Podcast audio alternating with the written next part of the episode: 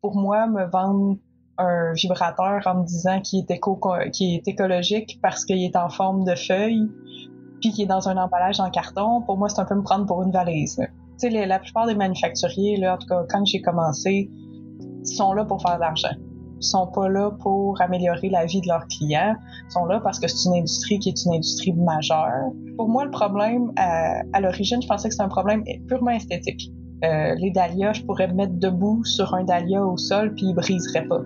Euh, tellement c'est résistant. Euh, c'est vraiment juste au choc.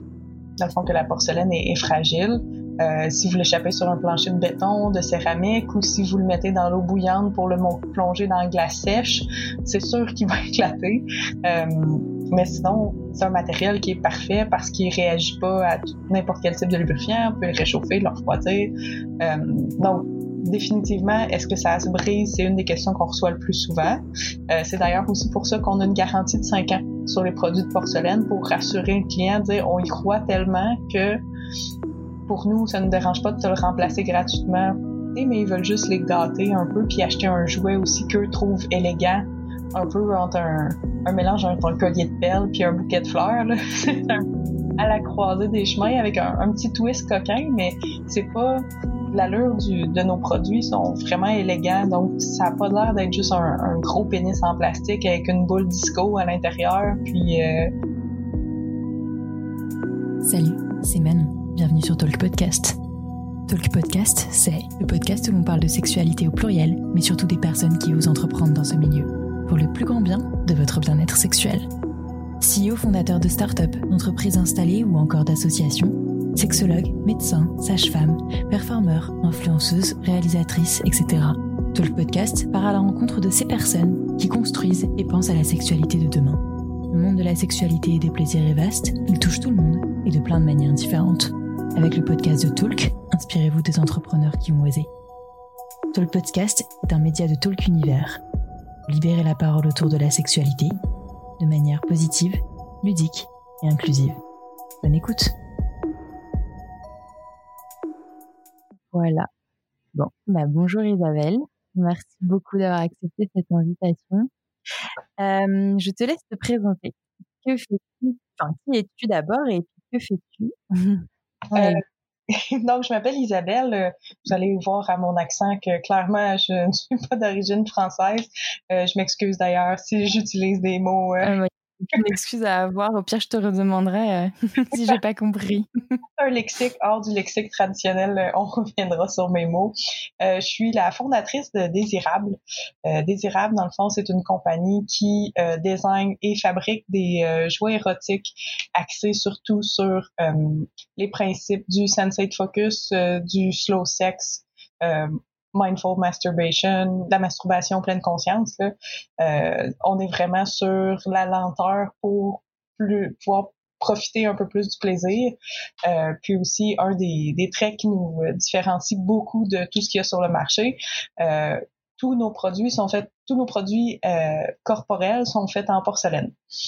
Plus précisément pour notre notre dildo pour le point G, c'est un dildo en porcelaine de Limoges mais fait au Canada. Donc, on importe la terre de Limoges, euh, puis on, on, le fabrique euh, au Canada avec euh, une céramiste merveilleuse qui a appris, qui est allée apprendre justement à Limoges comme la porcelaine classique.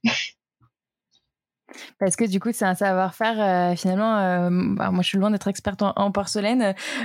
du coup, c'est vraiment un savoir-faire qui est reconnu même à l'étranger comme français? Ah oui, oui. Ben en fait, Limoges, c'est vraiment comme champagne, c'est-à-dire que c'est un, un terme que tu ne peux utiliser que si tu utilises la terre et les savoir-faire traditionnels de Limoges. D'accord, euh, donc c'est vraiment la terre, il faut qu'elle vienne de Limoges en fait. Euh, oui. D'accord. C'est un mélange. Euh, c'est sûr que les ingrédients qui sont dans la terre, de ce que je comprends, ne viennent pas tous de Limoges, mais à l'origine, c'était un mélange qui n'était disponible qu'à Limoges. Euh, c'est-à-dire que les porcelaines faites en Angleterre et ailleurs étaient faites à partir généralement de d'os d'animaux. D'accord. Pour, remplacer des, des, ingrédients qui sont pas nécessairement disponibles partout, euh, notamment le kaolin, qui est un ingrédient clé de la porcelaine, qui est pas disponible partout. Euh, il était disponible en Chine, il était disponible en Nouvelle-Zélande et à l'époque à Limoges. Euh, mais Limoges, c'est vraiment reconnu, en tout cas dans le monde de la céramique, comme un des pionniers et un des, des, des centres mondiaux de céramique. Là. Euh, je pense que c'est en 1800, 1900, il y avait comme 1100 fours. Euh, à Limoges. Ouais, ouais, pour moi, c'est les assiettes, quoi, les, les services de, la, de mamie. voilà, mais, mais c'est vrai que oui, après il y a la, porcelaine chinoise euh, ou japonaise ou euh, mmh voilà, mais euh, et anglaise évidemment. Mais ok, je savais pas que c'était aussi connu et qu'on voilà. Mais du coup, avant de partir sur la technique vraiment de, de, tout ce que tu fabriques et, et mmh, comment t'en es venu à, à, faire ça en fait? En fait, moi j'ai étudié à l'université en design industriel, design de produits aussi, qui est reconnu comme ça. puis dans le fond, c'est un programme de quatre ans puis, à la fin de la quatrième année, on choisit un projet final, une problématique sur laquelle on veut travailler. Euh, moi, j'ai été mis au défi par mes amis à l'époque de faire des jouets érotiques euh, parce que je trouvais que ce qu'il y avait sur le marché, j'ai toujours fait des jokes sur euh, des blagues dans le fond sur ce qu'il y avait sur le marché. Pour moi, me vendre un vibrateur en me disant qu'il est, éco est écologique parce qu'il est en forme de feuille, puis qu'il est dans un emballage en carton, pour moi, c'est un peu me prendre pour une valise. Euh, puis euh, j'avais acheté entre autres un, à l'époque un nano pénien, un cock ring avec un dauphin mauve dessus. Puis je l'avais acheté, puis j'étais comme mais je n'utiliserai jamais ça. C'est dégueulasse comme produit, ça me colle au doigt. Euh, j'ai une odeur de voiture neuve quand je l'ouvre. Pour moi, c'était les, tout ce qu'on peut imaginer de pire pour un jouet érotique. J'étais comme, mais pourquoi tu l'as acheté alors? Euh, Pression dans le fond des amis. J'étais dans une soirée euh, Tupperware euh, de vente de produits euh, érotiques à la maison. Ouais. Euh, puis j'étais comme bon ben la, la, vendeuse a quand même donné deux heures de son temps, je vais y acheter quelque chose. puis mes amis m'ont dit achète celui-là, ça fonctionne super bien, tu vas aimer ça. Puis je l'ai ah acheté. du coup, c'est un cock ring. Du coup, tu pensais l'utiliser avec un partenaire et avec le petit dauphin, c'était censé, du coup, censé être pour toi, pour, pour le clitoris, j'imagine. Exactement, pour le clitoris. C'est ça, je l'ouvre, puis l'emballage est hyper difficile à ouvrir. la texture du dauphin est collante, tu sais, les, plastiques collants là, que tu viens de l'ouvrir, la poussière est déjà dessus. Euh, l'odeur était immonde. Puis en plus, il fallait rentrer un petit bolet vibrant dans le derrière du dauphin avec une corde puis une manette. J'étais comme, c'est sûr que ça rentre pas dans ma chambre à coucher. Il y a rien qui me turn off plus que ça. euh, donc j'ai continué à faire des jokes, euh, des, des sur les jouets érotiques pendant longtemps. Mes amis m'ont mis au défi, puis euh, j'ai donc commencé. Pour moi, le problème à, à l'origine, je pensais que c'était un problème purement esthétique.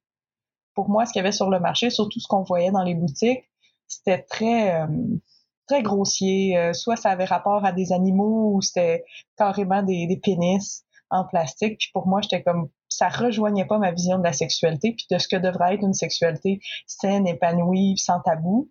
Euh, donc, j'ai commencé, c'est ça, à regarder pour l'esthétique. C'était en 2012. Euh, puis en faisant un peu plus de recherche, là, quand on regarde sur Internet, on voyait bien qu'il y avait des, des, produits qui étaient plus haut de gamme, qui avaient une esthétique qui était plus recherchée. on parle entre autres, euh, mettons, de Lelo, euh, WeVibe, Jimmy Jane à l'époque, qui étaient quand même les pionniers dans l'esthétique plus, plus design des produits. Puis, en cherchant un peu plus profondément, je me suis rendu compte qu'il y avait un problème d'éducation sexuelle, premièrement. Euh, puis, euh, il y avait aussi un problème au niveau de la qualité des matériaux. C'est-à-dire que dans l'industrie des jouets érotiques, puisque c'est une industrie qui est très taboue, euh, il n'y a aucune, euh, il y a aucune loi, aucune norme sur la qualité des matériaux qui est utilisée dans les jouets érotiques. Euh, donc toujours pas maintenant d'ailleurs. Enfin après ça dépend peut-être des pays, mais j'imagine que si tu parles de là tu parles du Canada. Euh, en fait je parle de partout. Ouais, euh, par exemple, je, un des gros problèmes dans les jouets érotiques c'est les phtalates qui est un additif plastique qui, euh, dans le fond, dans le corps, une fois que c'est rentré dans le corps, parce que l'additif plastique est tellement instable qu'il va suinter en dehors du plastique une fois qu'il est injecté. Euh, cet additif-là, surtout dans le cadre des jouets érotiques, va rentrer dans le système sanguin. Le cerveau va reconnaître ça comme une hormone va donc le réacheminer aux organes génitaux et à la longue, c'est un, une accumulation des phtalates qui va venir atrophier les organes génitaux soit amener le cancer, amener l'infertilité. Chez la femme, ça va se transmettre chez le fœtus. Enfin, les phtalates, c'est un gros problème.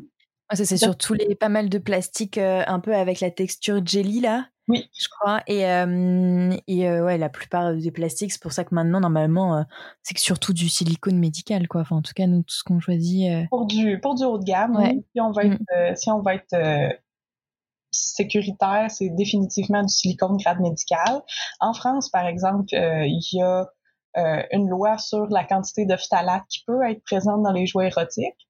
en fait, dans les tous les produits qui sont vendus en France chose qu'on n'a pas ici d'ailleurs encore. Là. Tout ce qui ah est ben, c'est interdit dans les cosmétiques, dans les jouets pour enfants, je pense même dans les jouets pour chiens, mais ce qu'on se rentre dans le vagin, aucun problème. Euh, puis euh, en France, c'est ça, il avait fait une étude, il avait testé des jouets érotiques qui sont vendus en France et en, en Belgique.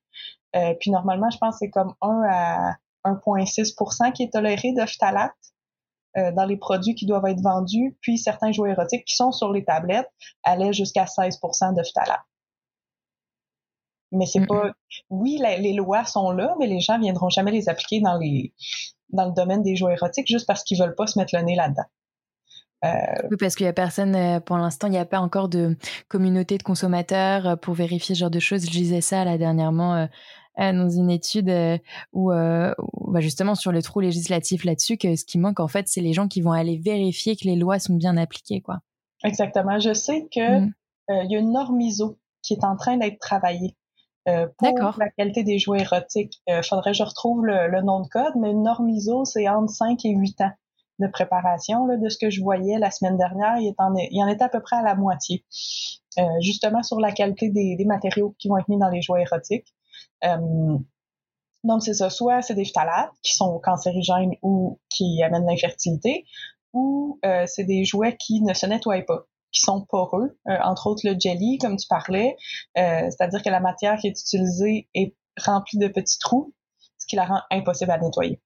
Donc, mm-hmm. souvent, ce que les, les manufacturiers vont faire, c'est qu'ils vont dire, bon, mais ben, le jouet est bon pour utilisation unique ou à utiliser avec un condom on s'entend, personne lit les petits caractères sur le manuel d'instruction d'un jouet érotique. Tu l'achètes, tu le branches, tu, l'utilises, merci, bonsoir. Euh, donc pour moi, c'est un gros, gros problème. Et encore, il y a très peu de, de, de, comment dire, mode d'emploi où c'est marqué qu'on peut le, que c'est conseillé de le mettre avec un, un préservatif. Quand bien même il sera en silicone médical, ils disent même pas que ce serait pas mal de mettre un, un, préservatif en cas d'utilisation à deux ou, ou, plusieurs, quoi. Oui. Oh, Parce que bon, Mais c'est vraiment, c'est, tu sais, la plupart des manufacturiers, là, en tout cas, quand j'ai commencé, sont là pour faire de l'argent. Ils sont pas là pour améliorer la vie de leurs clients. Ils sont là parce que c'est une industrie qui est une industrie majeure, que c'est facile de, les marges pour les boutiques puis les, les distributeurs, c'est des marges incroyables. Un jouet que tu vas acheter à 35 euros a dû coûter 75 euh, sous, j'ai pas le nom. centimes. Ouais. ça, c'est au niveau du fabricant. Après, il y a les intermédiaires, mais ouais, ouais, en effet, les marges sont quand même pas mal. Mm. Oui, puis tu sais, euh, c'est. Surtout quand ils fabriquent eux-mêmes, ouais. Oui, fait que c'est assez incroyable. Donc moi, je me suis dit, parfait, je vais faire un, un, ensemble d'outils qui vont être là pour euh, amener des opportunités pour l'exploration corporelle. Euh, parce que je trouvais qu'il y avait un, un, gros manque dans le développement de l'intimité à long terme. Souvent, l'intimité dans les premiers mois d'une relation, c'est pas du tout un problème. La sexualité, ça vient assez vite, mais après plusieurs mois, on n'a pas vraiment d'éducation sur comment est-ce que tu travailles ton attirance dans le couple, comment est-ce que tu travailles ta sexualité, même avec toi-même, on n'a pas vraiment d'éducation, surtout les femmes, sur bon, parfait, euh, ça serait bien que tu regardes ton vagin pour voir qu'il est normal, puis euh, base-toi pas sur les vagins que tu as vus en pornographie parce que tu vas faire le sûr. Euh, mais tu sais, il y avait plein de choses, beaucoup, beaucoup d'éducation que je trouvais qui manquait. Donc, avec des outils d'exploration corporelle, pour moi, c'était un, une opportunité de s'explorer. Donc, j'ai décidé de faire un explorateur euh, vaginal qu'on appelle maintenant un dildo godliché ou nous autres dans le fond c'est le dahlia. Puis on a fait un ensemble de pierres de massage parce que euh, pour moi un des meilleurs moyens de reconnecter avec son partenaire ou avec son propre corps c'est le massage. Entre autres parce que le toucher peau à peau a beaucoup de de bénéfices en santé mentale puis en connexion, c'est vraiment quelque chose qui est implanté dans notre dans notre cerveau. Euh, donc, les, les, gens, ils veulent pas nécessairement faire des longs massages parce qu'ils ont mal rapidement aux mains. Nous on voulait faire des objets qui vont, des pierres de massage qui vont permettre de masser pendant longtemps sans aucune technique, mais qui va quand même venir relâcher les muscles, puis maximiser le contact peau à peau. Donc, on, on a commencé avec ces produits-là. Ça, c'était mon C'est les euh, c'est ça? Exact. C'est les Adori. Juste, petite pause. Euh, c'est quoi l'origine de ces deux noms déjà? Euh, Dahlia et, euh, et Adori, du coup, parce que je sais pas, Adori, j'ai envie, peut-être c'est le fait que je sois franco-japonaise, j'en sais rien, alors que je suis même pas sûre. J'ai envie de le prononcer Adori, mais, euh, mais j'en sais rien du tout. D'où ça vient? parce que Dahlia, ça fait prénom, mais Adori, je sais pas. Adori, en fait, c'est aussi un prénom. On est allé s'inspirer des vieux prénoms québécois. D'accord. Euh, pour euh, vraiment aller chercher des noms pour nos produits parce qu'on voulait des noms que si vous les cherchez sur Google, ils sortent facilement. Fait qu'il faut des noms qui sont pas nécessairement très connus, mais qui sont faciles à prononcer. On voulait aussi une prononciation qui vient chercher un peu le, sentiment qui vient avec le, le produit. Euh, donc, on y va vraiment avec la prononciation. Puis dans le fond, Dahlia, on a juste enlevé le H du nom traditionnel Dahlia. Euh, puis Adori vient de Adorer, qui est un vieux prénom québécois début des années 1800-1900. Euh, Il vient de... Comment t'as dit? Il vient de Adorer Adorer. D'accord. Mais du coup, qu'est-ce que t'as changé? C'était un O aussi On a juste changé la, la dernière lettre, c'était un E, on l'a changé en I. Ah, adorer, ok, adorer, oui, d'accord, pardon, j'avais pas bien entendu. ok, j'aurais pensé que ça venait d'Adrien ou non, pas du tout en fait, adorer ou plutôt aimer ou enfin voilà, c'est plus ce mm-hmm. style-là. Ok. D'accord. On joue un peu avec les lettres euh, pour le, mettre à notre main, mais c'est basé sur des, prénoms québécois. Trop bien, ok. Et donc euh, ensuite? Euh, c'est ça, j'ai fini mon projet final, puis je me suis rendu compte que clairement, si je voulais changer l'industrie, à l'époque, il y avait déjà beaucoup de boutiques qui émergeaient avec des bonnes, des bonnes valeurs, des jouets sains pour le corps, mais je me disais, s'il n'y a pas de manufacturier qui travaille pour faire les produits, à mener ça va être assez limité. Puis, euh, vu que les, les produits en plastique faut vraiment que tu fasses confiance à ton manufacturier parce qu'il peut écrire ce qu'il veut. Au final, sur l'étiquette, il n'y a pas de loi. Euh, donc, moi, je me disais, comment est-ce qu'on sort du plastique pour offrir un produit d'un autre matériel que les gens vont faire confiance automatiquement? Euh, puis, un de ces matériels-là, pour moi, c'était la porcelaine qui, oui, de premier, premier égard, les gens vont penser que c'est fragile, mais la porcelaine, c'est un matériel qui est utilisé depuis des centaines, depuis des milliers d'années, euh, puis qui se dégrade pas avec le temps. On met notre nourriture dedans. C'est tout ce qui est le plus intime en termes de contact. La toilette, il y a même des, des prothèses dentaires, des prothèses de hanches qui sont faites en porcelaine parce que c'est un des matériels qui réagit le moins s'il est implanté dans le corps. Fait que le corps, pour lui, la porcelaine, c'est juste la pierre, il réagit pas. Euh, fait que pour moi, la porcelaine, c'est vrai. Puis en plus, esthétiquement, c'est un matériel qui est magnifique. Là. Euh, qui a une élégance inhérente euh, juste à la matière. Euh, donc, on a décidé de lancer la compagnie avec des produits faits en porcelaine en 2013. donc, ça fait quand Tu dis, quand tu dis la campagne, c'est que du coup, là, c'était ton projet de fin d'études d'abord. Oui. c'était juste le design et tu n'avais pas encore fait la partie du coup matériel? Enfin, tu n'avais pas encore choisi le fait que tu allais le faire en, ah oui, c'était déjà Choisi. déjà choisi la Déjà choisi. Oui. Ok. Et finalement, tu t'es dit, je. Ça a tout de suite été logique la transition. Je, c'est mon projet de fin d'études, mais je le fais aussi. Euh, ça, en fait, ça devient vrai et j'en fais une boîte et, et un, un, projet entrepreneurial ou il y a eu un laps de temps entre les deux? Ah non, c'était même à la moitié de mon projet. Je savais que je lancer euh, comme business. Euh, c'est sûr que moi aussi, tu sais, si on regarde mon, mon mon background personnel, moi, mon père est entrepreneur. Il a une entreprise avec 60 employés. Euh, dans le fond, lui, il fait des systèmes de comptage de personnes pour les transports en commun. D'accord, euh, ok. C'est très technique. Rien à voir, mais entrepreneur quand même. Quand même entrepreneur. Mm. Euh, il avait parti son entreprise dans notre sous-sol. Euh, à la maison. Fait que, moi, j'ai vu beaucoup l'entreprise grandir. J'ai toujours su que je voulais partir ma propre entreprise. Euh, donc pour moi, c'était juste une question de temps puis d'avoir le bon projet. Puis pour moi, ça c'était le bon projet, surtout que euh, j'ai j'ai quand même une facilité à présenter ça, surtout quand je le présente à des à des concours, à des bourses, à des investisseurs. Euh, je le présente d'une manière professionnelle. ce qui fait que souvent les gens s'attendaient pas à ça. Puis j'ai eu des, des, des avantages, j'ai eu des bourses, des choses comme ça, juste parce que je le présentais bien. Puis j'étais à l'aise de parler de vagin, des choses comme ça, mais d'un point de vue purement professionnel. Là. Donc ça a été ça a été assez direct pour moi. Puis je me disais je sors de l'école, j'ai pas de dette, j'ai pas d'enfants, euh, j'ai pas de maison à payer. Pour moi, c'est vraiment le moment idéal pour euh, me lancer dans le vide puis essayer. J'avais peur aussi de manquer le bateau. Je me disais si moi je le lance pas là, plus tard, il y a quelqu'un d'autre qui va qui va avoir cette idée-là, assurément.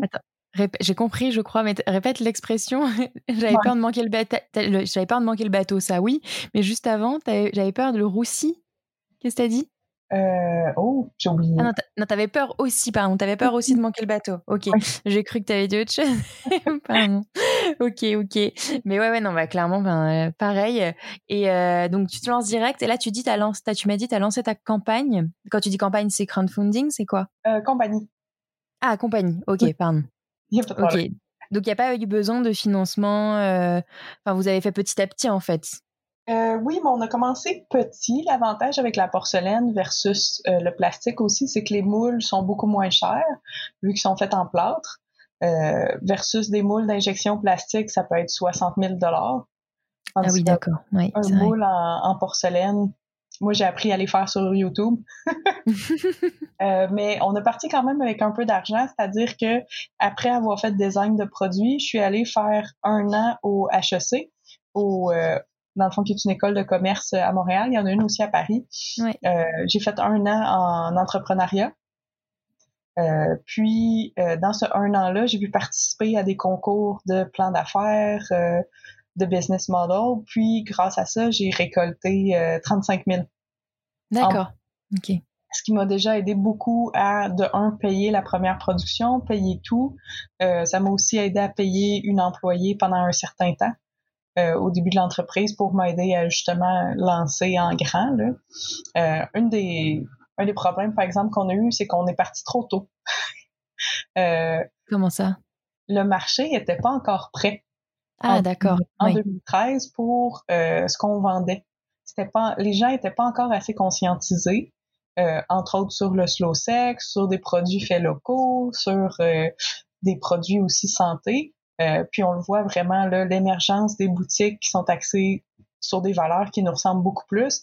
Les boutiques ont ouvert dans les deux dernières années. D'accord, mais du coup, à qui tu vendais au début? Comment tu as trouvé tes beaucoup, beaucoup à Montréal.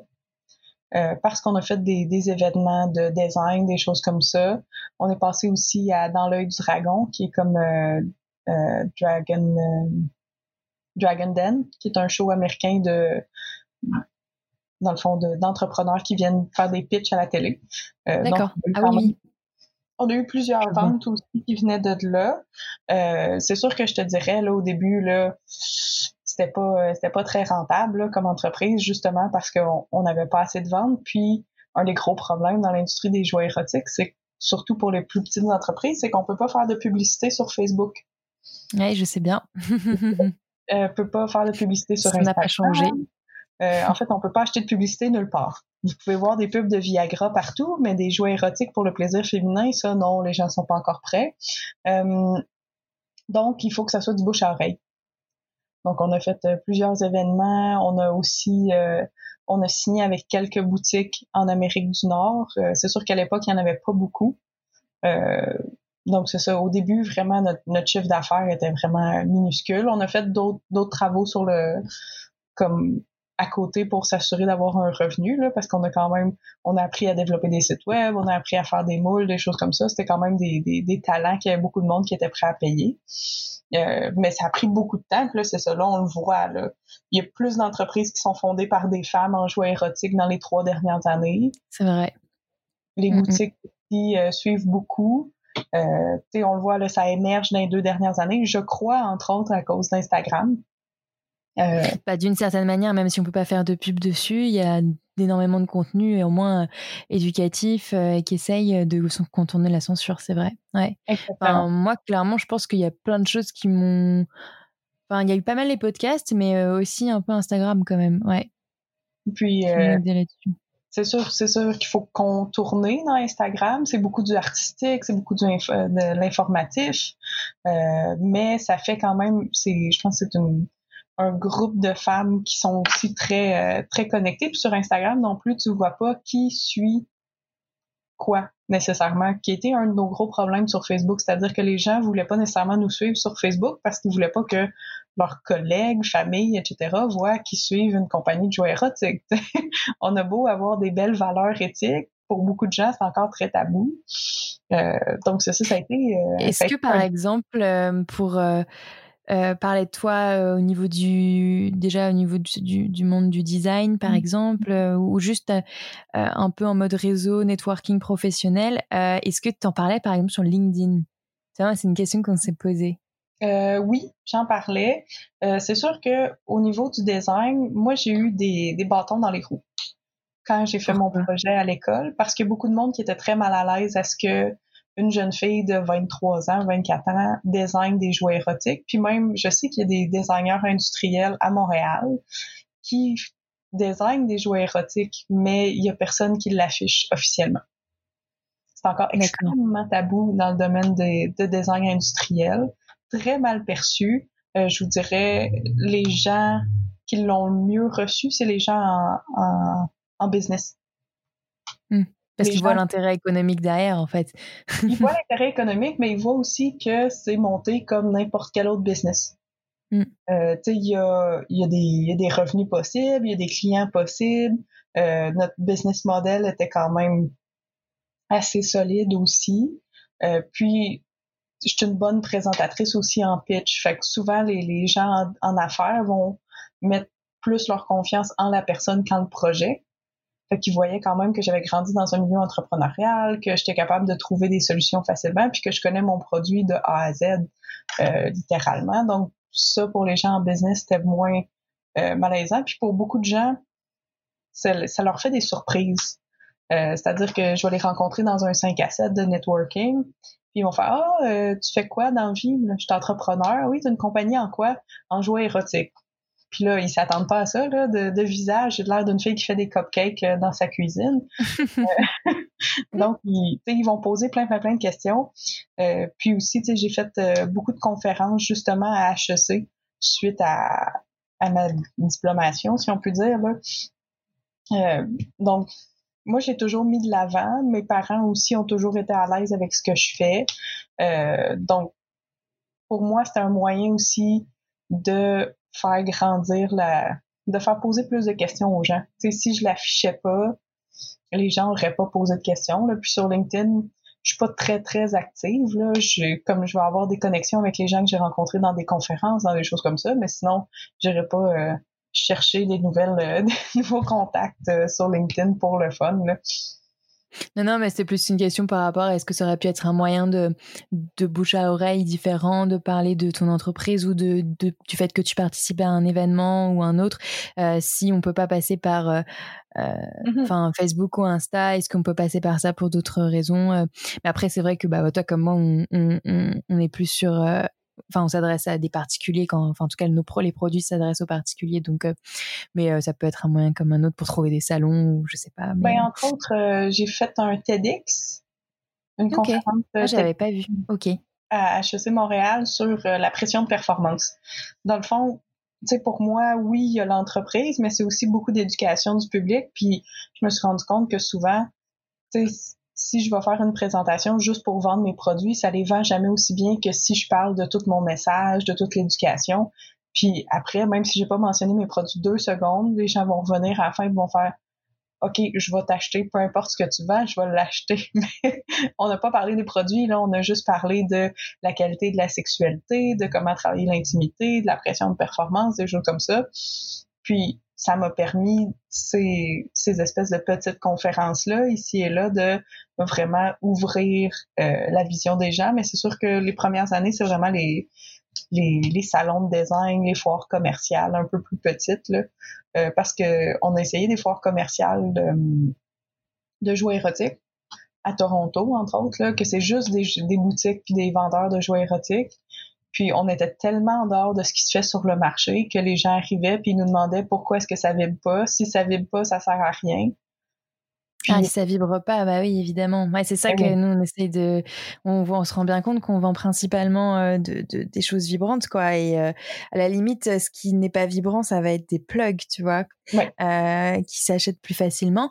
Mais le, le God Michet, du coup, euh, pour l'instant, c'est compliqué, quoi. Et, euh, oh. et, du coup, c'est pour ça que je voulais t'interroger aussi, pour savoir à qui tu vends, qui s'intéresse à, à, à, ça, quelles questions on te pose, et, euh, et du coup, euh, comment, quelle est la réaction face à la porcelaine? Parce que c'est des questions aussi que moi j'ai posées, tu sais, à Ariane quand j'ai demandé, alors les techniques, etc. Est-ce que c'est fragile, pas fragile? Est-ce que tu peux nous expliquer tout ça? La première question qu'on recevait beaucoup, euh, à l'époque où est-ce que le dahlia était glacé, il était comme plus vitrifié à l'extérieur. Maintenant, il est mât.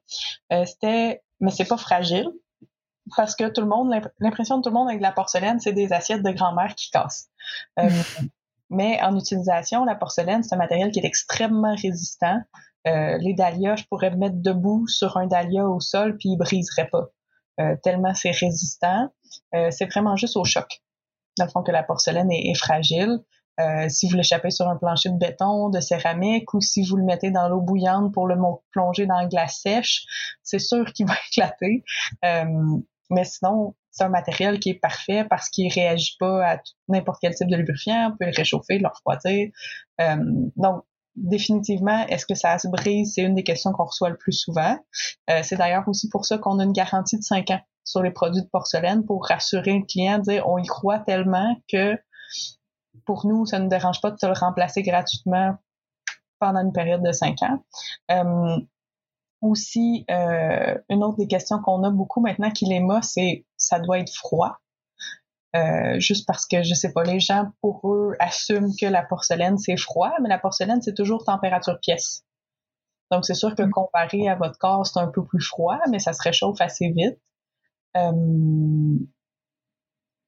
Excuse-moi, j'ai oublié le reste de la question non, non, non, mais c'était ah ça, euh, c'était ça. Et puis surtout, euh, voilà, euh, donc les questions qu'on te pose, les, finalement, côté technique de la porcelaine et, et aussi bah, par rapport à la forme, par exemple, mmh voilà, et qui sont finalement qui ont été tes premiers clients clientes et, et qui sont-ils maintenant? Est-ce qu'il y a une évolution? Pas du tout, à part le nombre évidemment. voilà. Les clientes en vrai, ça, ça a été une surprise pour moi quand on était justement dans les foires de design. Euh, c'est des clientes de 55 ans et plus. Ok. Euh, parce que les clientes de mon âge à l'époque, 25-30 ans, euh, étaient trop malaisées d'acheter le produit. Ils étaient trop ah, c'est pas forcément par rapport euh, au fait que ce soit en, porcelaine ou, que ce soit non vibrant. Moi, j'allais dire peut-être que celle de 25 ans voulait absolument quelque chose qui vibre. Mais non, elles auraient rien acheté du tout, en fait. Oui, ils ont juste. Euh, ils, étaient juste euh, gênés de voir des jouets érotiques dans un endroit qui n'était pas censé d'en avoir. C'était pas une boutique érotique où est-ce qu'on vendait. puis, depuis ce temps-là, dans le fond, on s'est rendu compte qu'on a trois clientèles types. On a généralement la femme dans la trentaine, euh, justement, tu sais, qui veut prendre soin d'elle, qui est un peu plus au courant de la qualité des matériaux, des choses comme ça. On a les conjoints de femmes souvent qui ont accouché ou des choses comme ça, qui veulent aider leur partenaire à comme reprendre, ben pas reprendre quoi leur sexualité, mais ils veulent juste les gâter un peu puis acheter un jouet aussi qu'eux trouvent élégant, un peu entre un, un mélange entre un collier de perles puis un bouquet de fleurs là. à la croisée des chemins avec un, petit twist coquin, mais c'est pas l'allure de nos produits sont vraiment élégants, donc ça a pas l'air d'être juste un, gros pénis en plastique avec une boule disco à l'intérieur, puis euh, 4-5 embranchements qui vibrent. Là. Euh, fait que pour les, les conjoints aussi, c'est des produits qui sont très rassurants, si je puis dire. Là. La taille est quand même euh, petite, euh, etc. Euh, puis un autre de nos de nos segments de clientèle, c'est vraiment les dames plus âgées. Soit les enfants sont partis de la maison, veulent redécouvrir leur sexualité, euh, leur mari est décédé, ils sont divorcés. Euh, on, a même quelques clientes qui se remettent d'un cancer. puis à ce moment-là, les, les, parois du vagin sont extrêmement fragiles, puis ils font des réactions à presque tout. Dès que tu as de la teinture dans un produit ou que c'est un matériel qui est pas complètement sain, euh, ou hypoallergéniques, ils vont faire des réactions. Alors le nôtre, Il n'y a pas de teinture dans le modèle classique, il n'y a, pas de couleur, rien. Euh, c'est un des seuls produits qu'ils peuvent utiliser. Euh, puis aussi, c'est utilisé par les nouvelles mamans pour faire des massages internes, puis comme progressivement réouvrir l'ouverture euh, du vagin. On a découvert plein d'utilités avec le temps, justement parce que c'est une forme qui est à double utilité. On a voulu vraiment s'assurer que les deux côtés du produit peuvent être utilisés versus avoir juste une base puis as juste un bout que tu utilises. Là, on se disait, bon, ben, les deux peuvent être utilisés, les deux sont lavables hyper facilement. Euh, puis pour Et puis il y a deux tailles différentes, du coup, euh, il y a une, une, partie qui est plus fine, quoi. Mm. Puis c'est ça, il y a une partie aussi, euh, l'embout est plus pointu, l'autre, ben pointu, plus précis. Euh, l'autre l'embout est un peu plus rond, fait que ça permet vraiment une, une mixité des sensations. Euh, puis euh, on l'avait pas fait vibrant justement contre la pression de performance, mais aussi question du point G, c'est vraiment une question de pression. Beaucoup plus que de vibration, c'est vraiment juste une pression qu'on continue au bon endroit. Euh, fait qu'à ce moment-là, la porcelaine puis l'embout plus effilé qu'on a fait, c'est vraiment pour le point G parce que s'il est trop petit, la plupart des gens le trouveront pas. Versus s'il est, plus gros, ben à ce moment-là, c'est plus facile à trouver, mais au moins avec un embout effilé, même s'il est petit, c'est quand même facile d'aller euh, appuyer sur la bonne zone. Mmh ok, et euh, est-ce que tu peux expliquer du coup pourquoi euh, il y, a, donc, il y a le dahlia classique qui est tout blanc oui. et, et pourquoi il y a des, d'autres euh, d'autres versions. Donc par exemple le, Miss Bourguignon et j'ai oublié les autres noms euh, qui ont des designs euh, différents des, des, illustrations ou une ou un, un dessin qui fait un effet de texture. Mmh et, et, comment c'est fait? Parce que Ariane m'a expliqué et je trouvais ça dommage que vous en parliez pas plus sur le site Oui, ben justement, elle me disait ça, on va essayer de le rajouter sur le site. euh, dans le fond, ce qui arrive, c'est que vu que c'est tout fait à la main, c'est coulé dans des moules, euh, la porcelaine, c'est assez imprévisible. Dans le fond, on fait de notre mieux pour couler l'objet parfait. Puis notre céramiste, c'est une céramiste, euh, Madame Bousquet, qui est une, une d'une précision légendaire. Elle, elle, elle, ne sort que des produits parfaits ou elle les sort pas de son atelier. Elle veut pas mettre son nom dessus. Euh, puis, au cours de la fabrication, il y a quelques unités qui, dans le fond, vont présenter des défauts purement visuels. C'est-à-dire que la, la terre va sécher trop rapidement en rentrant dans le moule, va faire un effet de vague. Mais l'épaisseur de paroi est bonne, la forme est bonne, etc. C'est vraiment des défauts purement visuels. Euh, puis pour moi, d'un côté écologique, je trouvais ça aberrant de jeter de la porcelaine simplement pour des problèmes visuels. Euh, surtout que la porcelaine n'est pas recyclable. Oui, c'est un matériel qui est renouvelable, qui est pas issu du pétrole ou rien, mais une fois qu'elle est cuite, on n'a pas d'installation en Amérique du Nord pour la recycler. Euh, donc moi je me disais on les jettera pas là, ça fait pas de bon sens. Le, le produit est là, euh, c'est juste une question de finition. Fait qu'à ce moment-là, on a décidé de faire des éditions spéciales euh, où est-ce qu'on va venir rajouter du glacis par-dessus le produit pour venir faire soit un effet marbre, des points bleus, des éditions spéciales avec des artistes, ou est-ce qu'on va venir décorer un peu plus le dahlia pour venir camoufler un peu ces défauts visuels. Euh, c'est sûr que euh, on les vend plus cher parce que c'est deux, trois étapes de plus que le dahlia euh, parce qu'ils sont tous peints à la main. chacun des motifs est peint à la main dans notre atelier. Puis après ça, il faut les recuire une troisième fois qui ont déjà parce qu'ils ont déjà été cuits deux fois. Euh, donc c'est ça, on fait on fait quelques éditions spéciales. Nos plus classiques, c'est vraiment le marbre et le le l'off-dos, le pluie cobalt qui est avec des points bleus. Puis euh, cet été, on a décidé de faire une association avec une artiste de Montréal, une illustratrice, pour faire une édition euh, spéciale avec les siens. Mais ça nous permet comme ça de vendre, de dans le fond rajouter de la valeur à des produits qui à la base en avaient moins. Mm, mm comme ça, on diminue de beaucoup nos pertes aussi de, de production parce que, tu sais, ils sont produits, on les jettera pas. c'est un peu. Non, euh, mais c'est génial, enfin, parce que vous n'avez pas de perte à la production, quoi. Ou en tout cas, on les diminue beaucoup. Euh, un autre item, dans le fond, pour garder la forme à la cuisson, euh, pour garder l'angle exact du dahlia, notre céramiste n'a pas le choix de couler aussi une base qui va être cuite en même temps que le dahlia parce que la porcelaine réduit au four. Donc, il faut une base qui va réduire au même format que le dahlia. Puis, ces bases-là, maintenant, on les rachète pour les vendre aux boutiques, pour qu'ils puissent avoir des présentoirs. Donc, ils ont des petits présentoirs en porcelaine qui viennent pour assir le dahlia en boutique. Ça nous permet comme ça de justement repasser une partie de notre, euh, notre production qui, elle aussi, serait jetée euh, sinon. Ah, c'est trop bien ça, d'accord. Ok. Qu'est-ce que je voulais te demander? Oui, tu, tu, du coup, on a mentionné plusieurs fois à Ariane, qui est ta responsable commerciale. Et, et, là, tu viens de mentionner la, la personne qui, fabrique la porcelaine, donc madame, j'ai oublié. Comment? Bousquet? Oui. C'est ça. Et donc là, vous êtes trois, vous êtes combien maintenant? Vous êtes plus? Ben, En fait, la compagnie en tant que telle, on est deux. Euh, on est moi et Ariane. Ariane qui s'occupe des médias sociaux et euh, de la démarche aussi avec nos boutiques puis nos, affiliates. Euh, c'est vraiment Ariane, c'est mon bras droit.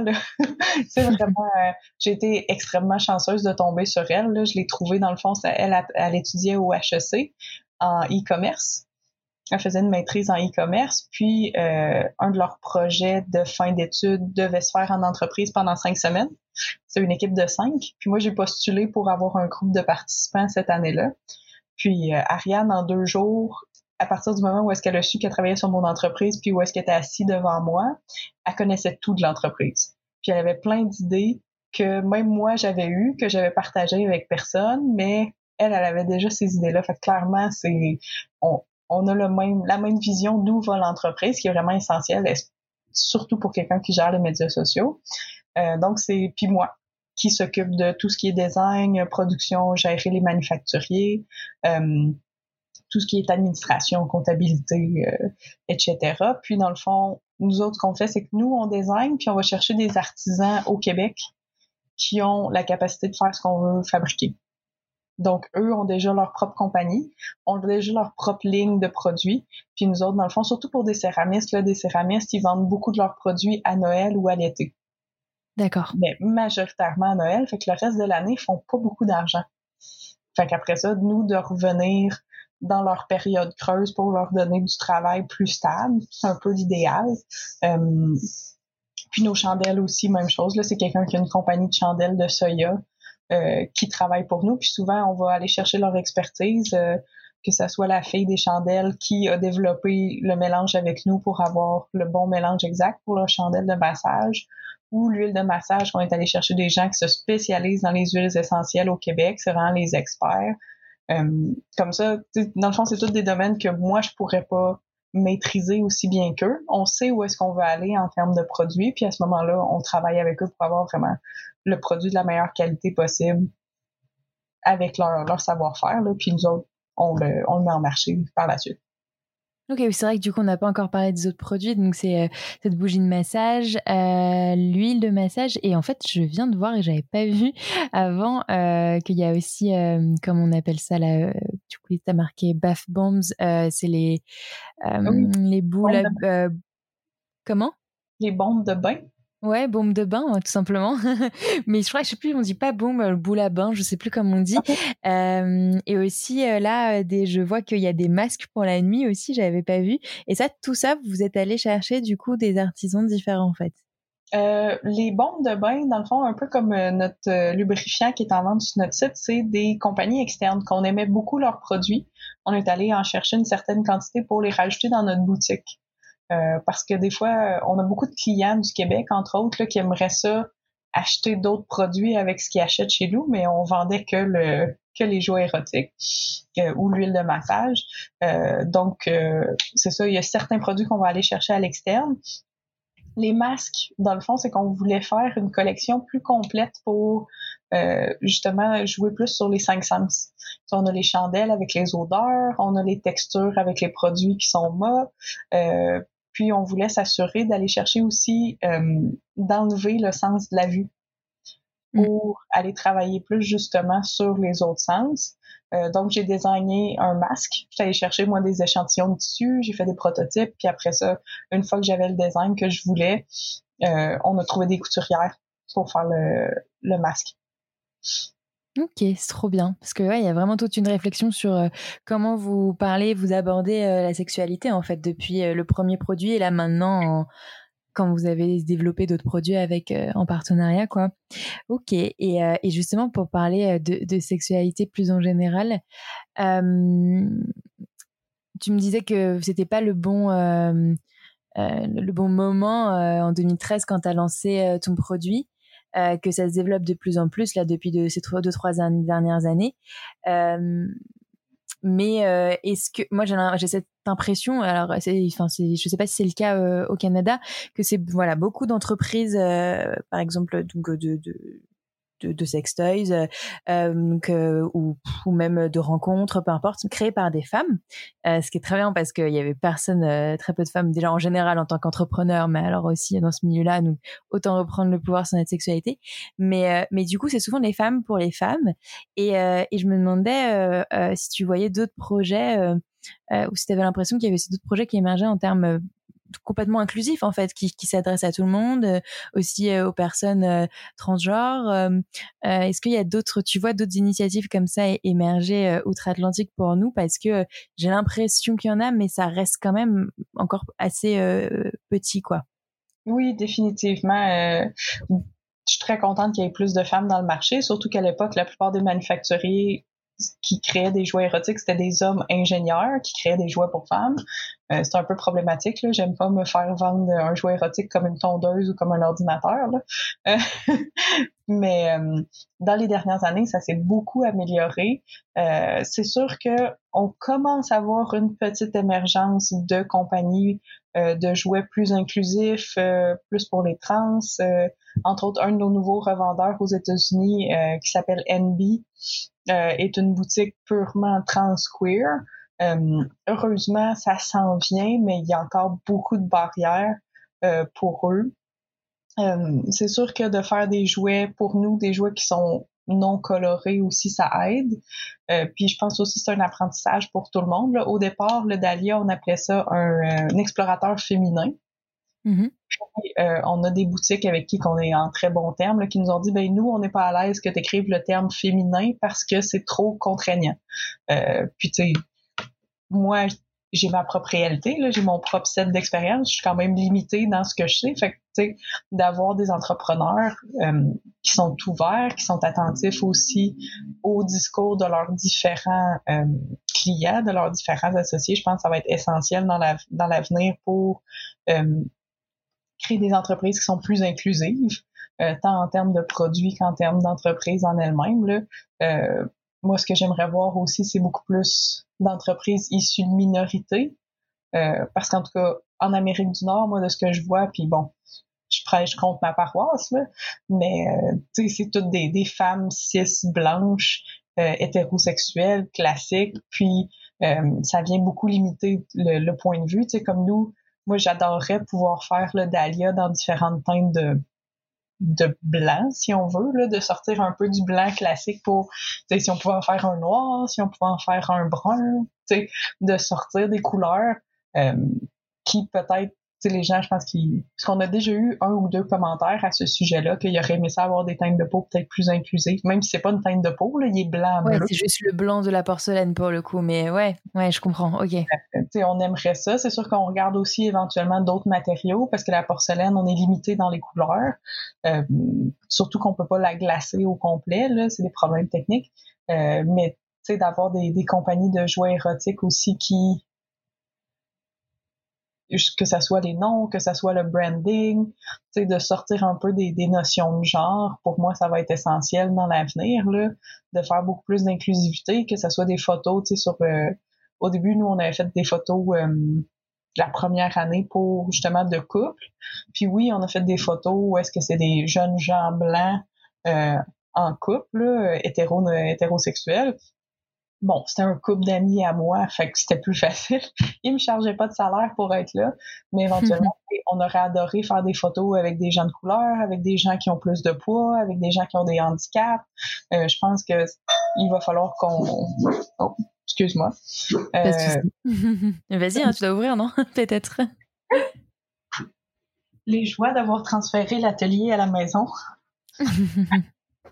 Euh, ah, ah, oui, parce que là, tu es. Euh, parce que l'atelier, du coup, c'était un lieu à part, j'imagine. Et là, à cause du, du, du, enfin, je sais même pas, j'avoue, je suis plus trop l'actualité en ce moment, ça me déprime trop.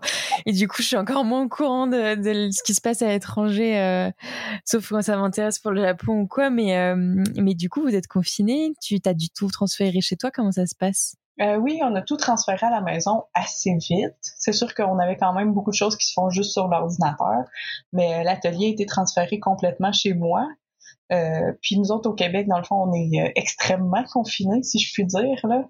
Euh, on a été très confinés au printemps, puis là, depuis septembre, c'est seulement les bureaux, puis c'est pas à capacité pleine.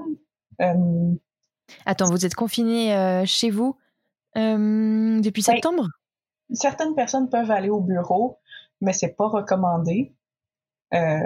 puis nous, ben, moi, dans le fond, je suis tombée enceinte fin septembre. Donc, euh, j'essaie de prendre le maximum de précautions aussi pour pas m'exposer. Ariane aussi a un enfant de un an et demi. Donc, moi, j'ai dit, travail de la maison, ça va être beaucoup plus simple pour toi, puis pour gérer l'horaire et tout. Surtout qu'il y avait des jours, où il y a des fois où est-ce que lui il pouvait plus aller à la garderie, c'était pas permis. Donc, euh, ça aide beaucoup. Alors, on a tout transféré à la maison. On a fermé euh, temporairement le bureau pour s'assurer que, dans le fond, on limitait nos déplacements. Euh, mais ça fait que ma cuisine est un, est un atelier depuis les dix derniers mois.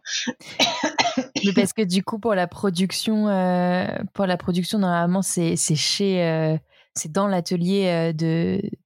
ah, j'ai encore oublié son nom, mais, mais oui, de la, de la personne qui, qui, qui fait la porcelaine, normalement. Mais dans le fond, ces, ces productions-là se font encore à ces endroits-là.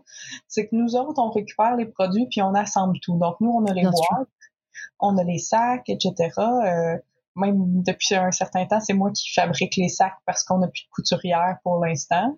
Euh, donc, l'assemblage se fait ici, mais sinon, le gros de la production céramique se fait chez nos céramistes. Fait au moins, c'est déjà ça, mais tout ce qui est euh, l'inventaire, parce que dans les boîtes, on a des livrets, on a des sacs, on a des cartes d'authenticité, tout ça doit être stocké. Donc, c'est stocké dans mon garage. puis euh, on fait sûr. Euh, tout ici. Ok, d'accord. Et euh, je vais pas t'embêter trop trop plus longtemps, mais du coup là on parlait un peu de, juste pour finir là-dessus sur ce que tu imaginais. C'est vrai que souvent une question, on est, on, ce que tu pour plus tard dans, dans, dans le, type d'entrepreneur ou même de, de, de projet, de produits vendus, donc que ce soit plus inclusif. Est-ce que tu Ouais, est-ce que souvent je posais la question, euh, c'est quoi la sexualité dans le futur euh, pour toi? Est-ce qu'il il y a des, enjeux euh, qui sont plus importants, donc en plus de l'inclusivité évidemment, des, des choses que tu aimerais voir émerger comme entreprise ou association ou projet? Ben, J'aimerais beaucoup voir émerger la norme sur la qualité des matériaux. Euh, pour moi, c'est mmh vraiment euh, quelque chose qui est essentiel. J'aimerais aussi que les instances gouvernementales, les banques, tout ce qui est public soit plus ouvert aussi à des projets qui soient euh, éthiques en sexualité, que ça soit juste nous autres, il faut qu'on ait des assurances de, de manufacturiers. Ben, à chaque année, c'est l'apocalypse pour se trouver quelqu'un qui accepte juste de nous assurer, puis on paye des primes phénoménales juste parce qu'on fait des jouets érotiques, ce qui ce qui pour moi fait pas de bon sens. C'est vrai que là, oui, le, sujet de l'assurance, c'est évident. J'y avais même pas euh, euh, encore euh, vraiment pensé parce que pour l'instant nous c'est nouveau, mais mais mais on m'en avait pas encore parlé. On m'a toujours parlé de la banque, les financements, mais on m'a pas parlé encore de l'assurance. Mais après vous encore plus, sachant que sachant qu'aussi la matière, quoi, peut-être, je sais pas. Oui. Euh, ben, c'est pas tant la matière que le fait que ça va interne. sais, on vend des mmh, produits qui vont aller à l'intérieur des gens. Euh, donc là, c'est problématique. Euh, sais aussi, on a peur qu'un jour PayPal décide de couper notre compte parce qu'on vend des jouets érotiques, parce qu'ils viennent de couper des comptes de, sur Pornhub.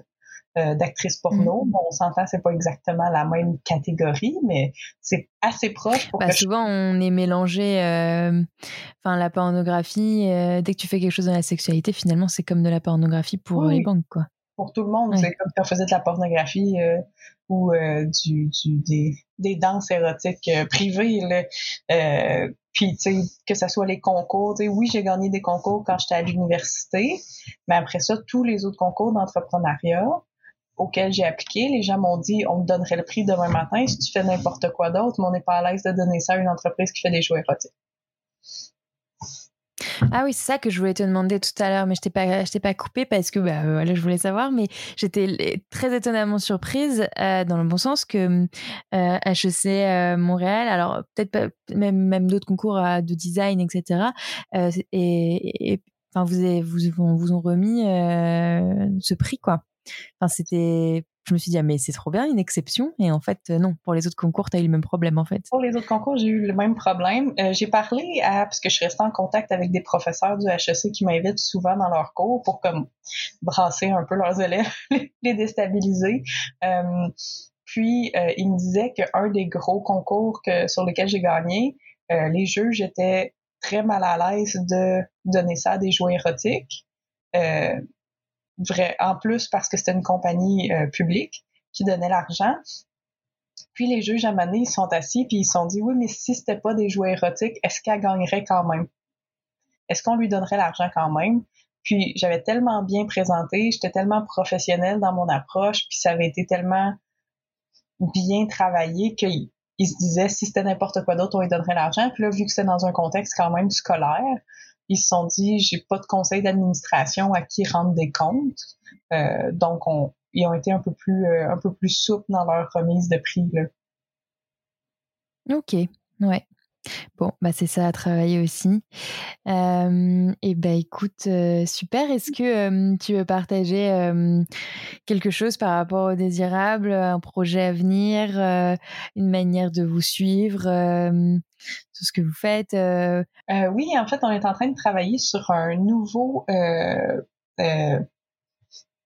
dildo vaginal, plus pour aller travailler sur le point S de mémoire, là, qui est vraiment sur le col de l'utérus. Euh, non, le point A, pardon.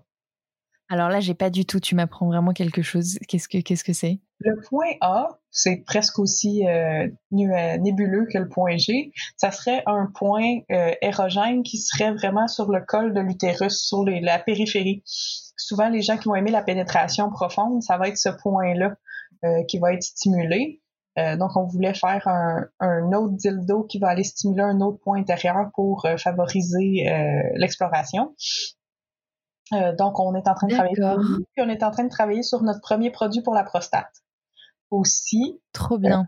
c'est sûr que c'est toujours plus long parce que tu sais, on a le processus de design, oui, on fait des sketchs, on fait des choses comme ça, puis après ça, ben, on les fait imprimer en 3D pour valider la forme, on va faire des tests, puis après ça, ben, il faut qu'on fasse des moules, il faut qu'on fasse des tests de production. Euh, donc, euh, probablement que celui pour le point A risque d'arriver février-mars. Celui pour la prostate, peut-être même fin du printemps. Euh, même si on a commencé à travailler sur eux en mai l'an dernier, on a tellement de, de, on a eu tellement de choses cette année qui sont arrivées euh, que ça ralentit un peu le processus. Puis aussi, on a lancé euh, tranquillement pas vite une compagnie sœur qui vend dans le fond. une compagnie quoi? Une compagnie sœur qui est dans le fond une compagnie parallèle à Désirable. Ok. qui, elle, on se spécialise dans les accessoires pour la rééducation pelvienne. D'accord, trop bien. Fait que c'est vraiment ciblé. On parle plus du tout de sexualité, on parle vraiment juste de rééducation pelvienne. Souvent parce que les gens, quand ils sont en douleur pelvienne à un certain niveau, sexualité, c'est même plus dans leur, dans leur priorité. Là. Euh, donc, on travaille à réduire la douleur avant de travailler sur la sexualité. On travaille avec euh, des physiothérapeutes, euh, des choses comme ça. C'est des produits, dans le fond, qu'on vend aux physiothérapeutes pour leurs clients. Donc, on a lancé ça aussi, ce qui nous tient quand même beaucoup occupés. Euh, puis, euh, si les gens veulent nous suivre, moi, j'ai, je leur conseille fortement de nous suivre sur Instagram, qui est euh, notre plateforme la plus, la plus active, la plus inspirante, à désirable avec un S E D. sur Instagram. Puis sinon, on a aussi un Pinterest, un Facebook. on a aussi quelques articles de blog qui sortent régulièrement sur plein de sujets, dans le fond, qui sont euh, en lien avec nos valeurs. Là, on est en train de travailler, euh, en fait, Ariane est en train de finaliser un article sur euh, la masturbation 101. plein d'informations utiles sur la masturbation. On en a d'autres sur comment mieux vivre avec une diminution de libido ou comment ramener son désir sexuel quand on n'a plus assez, si c'est quelque chose que les gens veulent, parce que, tu sais, Nous, on est tout le temps très pro, euh, pas de pression de performance. Si t'es bien avec ton niveau de sexualité que t'as dans la vie, fie-toi pas à ce qu'il y a dans les magazines pour le ramener à un niveau plus haut. C'est juste qu'est-ce qui te fait te sentir bien toi? Puis à ce moment-là, euh, fait que c'est beaucoup, euh, c'est beaucoup. On essaie de changer un peu le discours puisqu'on trouve que c'est un discours très normatif dans les euh, dans les magazines ou les les publications grand grand public là, dès qu'on s'en va un peu plus. Oui, parce que même si, euh, par exemple, des journaux, euh, euh, des publications grand public, comme tu dis, commencent parfois à, se libérer et à oser parler de sexualité, ils en parlent pas toujours de la meilleure des manières. Enfin, ça a l'air libéré, mais finalement, ça devient une autre injonction qui va être l'injonction à l'orgasme ou l'injonction à se masturber et à avoir un orgasme. au pire, c'est pas grave si on le trouve pas tout de suite ou si on l'a pas tout de suite, quoi. Ouais. Oui, oui. Ou si on le pas et qu'on se fait juste plaisir comme ça, quoi. Définitivement. Euh, un, des, un des problèmes, moi, que j'avais trouvé beaucoup, c'est que les gens m'ont parlé beaucoup en statistiques. Mais c'est dit, il mm. faut toujours parler en nuances de gris, là, dès qu'on parle à des humains, c'est tu peux pas rentrer dans une statistique. dès, dès, que tu sors des statistiques, oui, c'est intéressant d'un point de vue scientifique, mais pour commun des mortels, on va juste se dire, je suis pas dans la norme. Puis il n'y a pas beaucoup de gens qui sont très à l'aise d'être vraiment pas dans la norme euh, dans plein de domaines. Donc pour moi, parler statistique, on en parle, mais c'est plus d'un côté informatif que vraiment normatif. Ben, merci beaucoup et puis euh, à très bientôt, j'espère. Merci Manon. Merci beaucoup d'avoir écouté jusqu'au bout. Si tu as aimé cet épisode, va mettre 5 étoiles sur Apple Podcast, voire même un commentaire ou juste abonne-toi au podcast sur ta plateforme d'écoute préférée. Ça m'aide beaucoup. Pour avoir testé depuis cet enregistrement le fameux Dahlia dont on parle, je ne peux que confirmer la qualité, la délicatesse, l'efficacité, la beauté de cet outil d'exploration, comme dit Isabelle. Retrouve sa description détaillée sur Talk Univers et en description de cet épisode. Merci beaucoup et à très vite.